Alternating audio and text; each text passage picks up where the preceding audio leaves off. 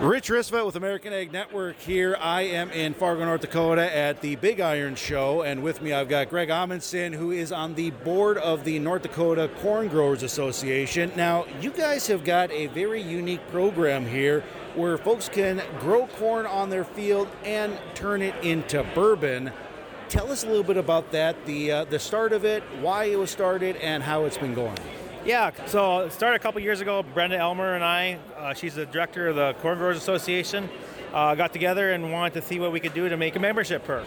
And so what we came up with was uh, making bourbon off Farmers Farm. So to do it, you have to be in, uh, a corn growers member of the North Dakota Corn Growers Association, and then we send your uh, corn off, and they make it the bourbon for you.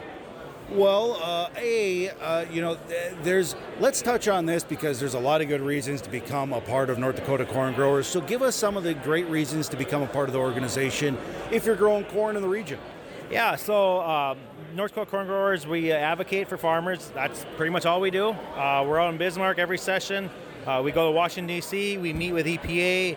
Uh, we met the other day with the head of the crop insurance people, and we pretty much all we do is advocate for farmers. Well, and so let's get back to let's get back to the bourbon. So if uh, if if someone they need to be a member of the North Dakota Corn Growers Association, but if they are a member and they are just maybe hearing about this, maybe it's not the first time they're hearing about it, but they're thinking, well, I want to take some of my corn and turn it into bourbon.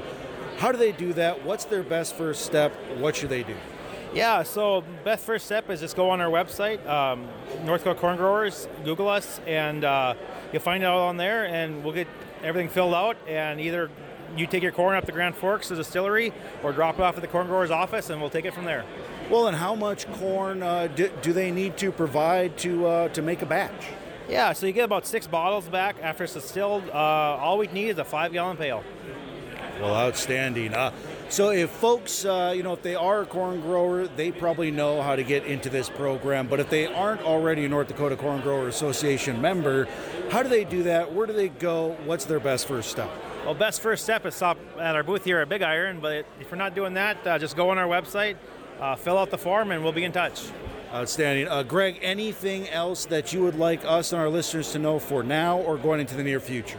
No, just um, we're North Dakota Corn Growers Association. We're here for the farmers. That's pretty much all I need to say. Well, Greg, thank you for spending a little time with us today. Thank you.